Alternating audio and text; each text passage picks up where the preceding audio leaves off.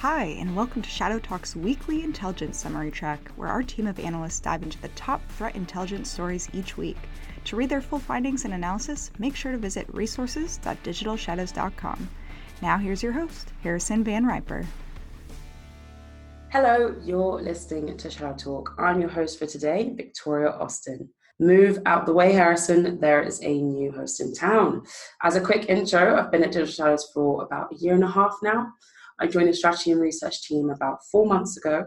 I'm also part of the Photon research team, and we recently published a new piece of research, 2FA, in review. The research attempts to wipe out any uncertainty clouding 2FA. So if you're part of the organization that is thinking of deploying or building a 2FA solution, I definitely recommend reading it. You can access the research directly from our website. That's resources.digitalshadows.com less than one week to go until Black Hat and DEF CON. If you're planning to go to Black Hat, Digital Shadows has a party on the Wednesday night at the Mandalay Bay. It's right in the middle of the hotel. That's Eye Candy Sound Lounge, 7 p.m. until 10 p.m. To sign up, you can find a link in our bio. You may have also noticed that Shadow Talk has a new logo.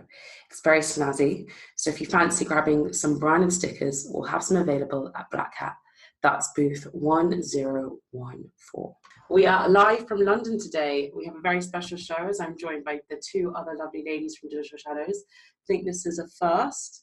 Um, on today's show, we have Rose, Senior Intelligence Manager, and Joy, CTI Specialist. So, welcome, ladies. Hi, it's great to be here. I liked that you said you were joined by the other two ladies at Digital Shadows, like there are, in fact, only three of us.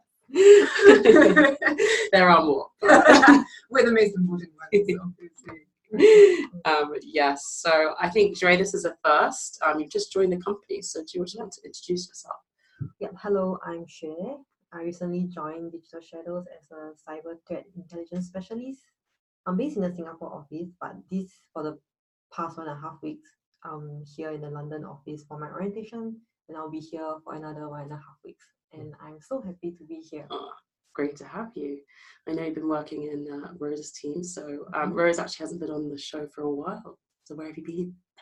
I've been here. I think after the last time they realised that I have a tendency to mention either Rihanna or the Met Gala every time I'm on this, so I was banned. I think for a little while. Oh, I'm very happy to talk about that.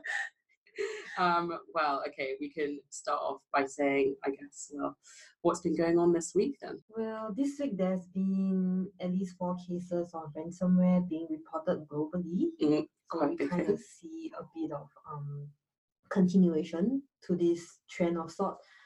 So one of these um, cases is of Sodinokibi. What a mouthful. Yeah, it's yeah, mouthful. Being delivered through a malspam campaign in Germany, which is not something that's new. We've seen it before in other parts of Europe. Okay. As well. And also um, a trend that ransomware seems to be affecting utilities provider and also local government networks in the US. Mm. I think for us this week, what has really been thrown into quite sharp relief by the ransomware incidents is that we're seeing these parallel trends. So we have the incidents that Xue was describing, like Sodino Kibi. I keep saying Biki, and it's Kibi, um, which is this very organized, big game hunting style of attack, which is where we see organized threat actors targeting fewer but higher profile or more lucrative targets. And they do that so there is less interaction with security researchers, there's less chance that they'll be discovered. But then at the same time, we see this proliferation, this normalization of attacks targeting city governments. Mm. And we were talking about this earlier, and you had some really good reasons why that was happening.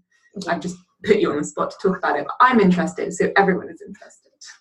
If I were a ransomware operator, it kind of would make sense for me to target these entities because, I mean, small cities, uh, small cities are small.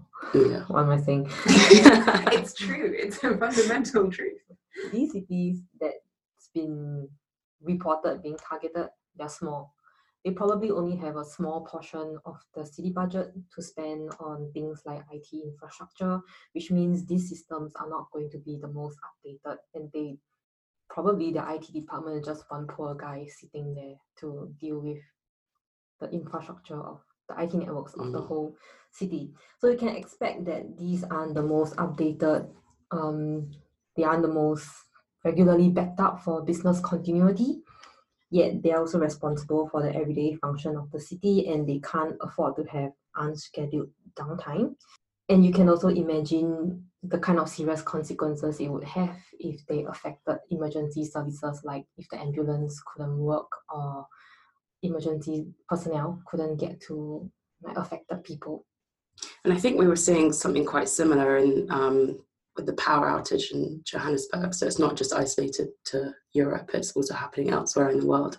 And I think with Johannesburg, we saw that um, the there were power outages, so it was affecting you. It was a big human cost there. Like people couldn't get power, and I guess it's the same here. Like it's it's quite lucrative in that sense. So you can imagine if you don't have power, you're gonna find yourself really inconvenienced to do a lot of things. Mm. You can't have hot water showers. First world problem, but still you you you'll feel the pain. So these entities are kind of forced to, or they have a lot of pressure to get the systems up and running. And sometimes the easiest and possibly the cheapest way would be to pay the ransom instead of rebuilding from scratch. which I don't get because if they don't have the money in the first place to pay for the for the security, how can they pay for the ransomware fee? So how, what's that? Often the ransomware fees are quite small, so Ah. they're not as well small you know, with In comparison. yeah they so they're not these like huge fees that we would see charged by some of the more organized or more sophisticated variants the ransomware groups are really good at pitching it so it's enough to make them money but like not so much that they would throw the city council into a crisis by making them pay it's almost enough that they're like okay we'll just pay it to make it go away I think some of the operators they do collect information on the financial status Mm. of the cities that they're going to infect, so they know actually how much the how much money these cities have, and it, they also kind of force the city to respond because the ransom will increase by a certain deadline if the city does not pay. So you can keep delaying payment, but you're going to find yourself having a bigger and bigger bill. Very targeted, isn't it? Well, so I guess if you've been hit by this ransomware, what are the next steps? You paid the ransomware fee. Um, can you prevent that sort of attack moving forwards? it's just about good security it's about overall kind of security in depth and making sure that you know you're not an attractive target so we would never recommend paying the ransomware because you might be you're seen as a vulnerable target so you might be hit again. And also there's absolutely no guarantee that you'll get that data back because a lot of ransomwares will damage the data or they might just not give you the decryption key. So it's not something that we would necessarily recommend doing. We would say have regular backups you know make sure you've got no glaring vulnerabilities in your system. It's about prevention rather than reaction And don't click on links in email. Usually, if the offer is too good, it's too good to be true. so true Well, nice. Okay, so I think moving on. Well, in other news, we have some activity from Chinese state affiliated actors. So there's one incident involving um, Winnti, which is both the name for the malware and also for the group. So what are we seeing with the Winnti threat group? What are they doing? They're back again, targeting German companies again. Is it just German companies, or did they start off targeting other people first?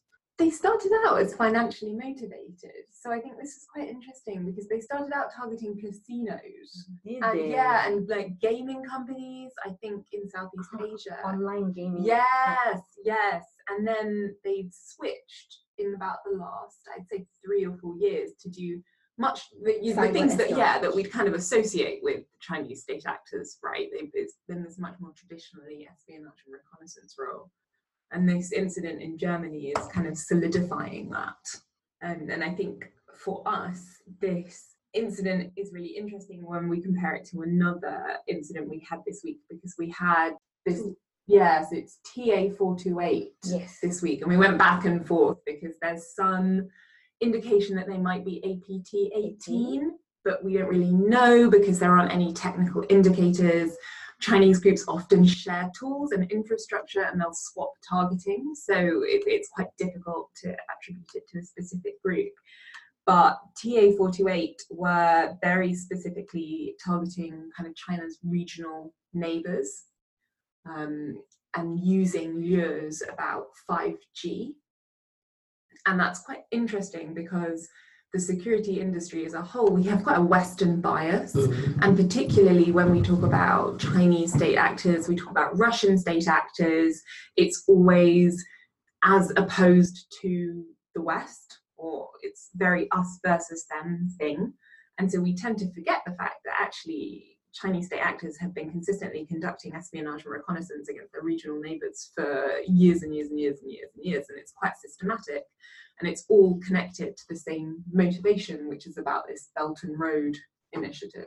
Or conducting espionage to understand um, governmental policies Mm. that's going on in the region. It's not that Chinese threat actors only target Western countries. The more high profile ones are obviously the ones that's been reported about them targeting the US Cloud or Hopper, yeah, yeah. APT one. But the truth is that Chinese track actors they target anyone and everyone, especially if you have information that could put them at a strategic advantage. So some of the examples that we've seen, um, APT-12 has targeted Japan and Taiwan, Mhm. and Whitefly or Mofang, Mofeng, which is supposedly Chinese link, has also tar- has also been reported to be the threat actor behind the data breach on Singapore's health services. Mm. That's what that was quite a big one, wasn't it? Was it one of the biggest in Singapore? Yeah, it's the Yeah. Sing Health breach.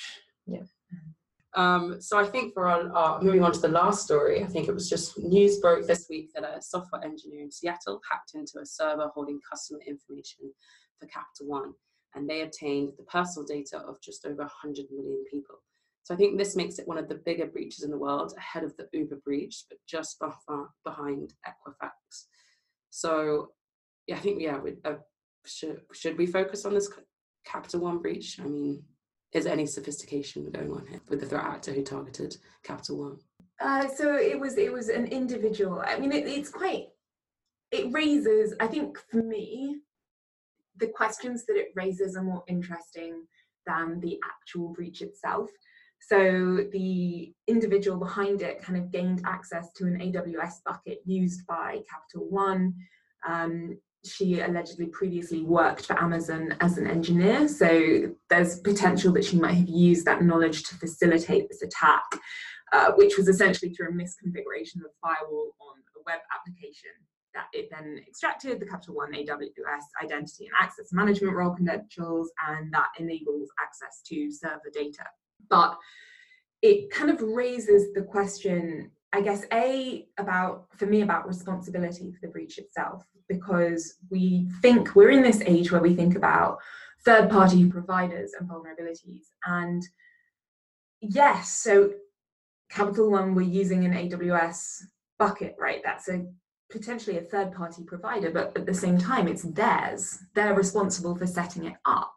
So it's them using a service, but being responsible for that service, which kind of, for me, certainly takes it out of the traditional definition of a third party provider, if that makes sense.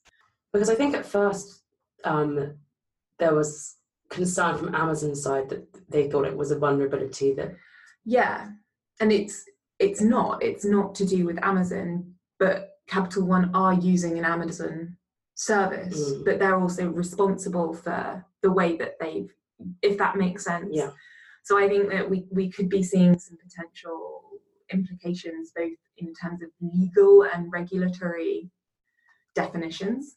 I think yeah, it's Moving definitely a wake up call for the industry. to kind Yeah. of- But it should not be a wake up call at this point because Mm. data breaches happens almost every day. Yeah. This is a very high profile one, but if you do a search on data breach online, you probably can find MongoDBs, plenty of them being expo- Yeah. exposing personal identifiable information. Mm, I mean, just a few days ago, Sephora Asia sent me an email saying that they've experienced a data Yeah. breach. Yeah. Yeah. Yeah. Uh, that is that is a really interesting not about the eyeshadow palette although that is in fact interesting but also about how it's commonplace so the other i think real question to come out of this is the sensationalization of breaches so this capital one thing is big news everyone's talking about it and I wonder if by sensationalizing individual breaches, we're almost not taking responsibility for the fact that this is the new normal. So we're still saying, oh, this is a sensation. This thing happened, it's really big. Whereas actually it's it's not. Um, I guess uh, for me, the comparison is about reusable straws in a world of climate change, which is, of course, laudable. And I think if you're going to use reusable straws, that's great. But at the same time, there are a hundred companies who are significantly doing damage to the environment, and me yeah. using a reusable straw is not going to change that, right? Yeah. And and I feel like it's almost the same thing. We're we're saying, here's this one thing, and if they change because it's so big, everything will be better. And actually it, it's not because it's going on every day. And it starts with you. Mm-hmm. i use reusable straws. So i think that's everything for today. Um, i think just to end end this podcast um, what's been the highlight of your week so far Xue? the sephora breach got me thinking what, what did it get you thinking about? What are they gonna do with knowledge of what I buy from Sephora? Hopefully, send you presents and gifts in this economy. That would be great. Maybe these threat actors are Robin Hood and they're like stealing everyone's data to send them presents. Yeah. Oh, I'll welcome you it then. Nice. I haven't received presents in a long time. This would be nice. Oh, we can send you presents. Oh, thank you. We'll send care packages to the Singapore yes. office. Oh, I loved it. Um, and Rose, what about you? What's been what's been on your, your highlight for the week? For me, in terms of cyber, it's just been this polarization of the ransomware thing because that's something that we've been talking about for a really long time. So it's just quite nice to have that starting to come through as evidence and starting to see that actually have an impact on the environment. Um, in terms of other things, having Xue here is great. Oh, I really enjoyed I love it. to be here. Yeah, I should be here more often. I think so. Yeah, how are we going to coordinate that moving forwards? You know, we're going to get, want to get you on the podcast all the time. I have to just dial you in at maybe a really random time. Yeah, just dial me in. we won't. We'll we'll use you like phone a friend for who wants to be a millionaire. We'll have we'll have a section. We can have a whole new section on the podcast that's just called Call Xue, and we won't tell you. We'll just call you up like, we need a comment. Hello, what at 3 a.m. in the morning? well, I have to say, my highlight has definitely been the podcast. It's very exciting to join to have two other lovely ladies from Digital Shadows. This is your first podcast, it isn't is it? my first podcast, my debut. So yeah. Thank you for having us on Thank you for inaugurating.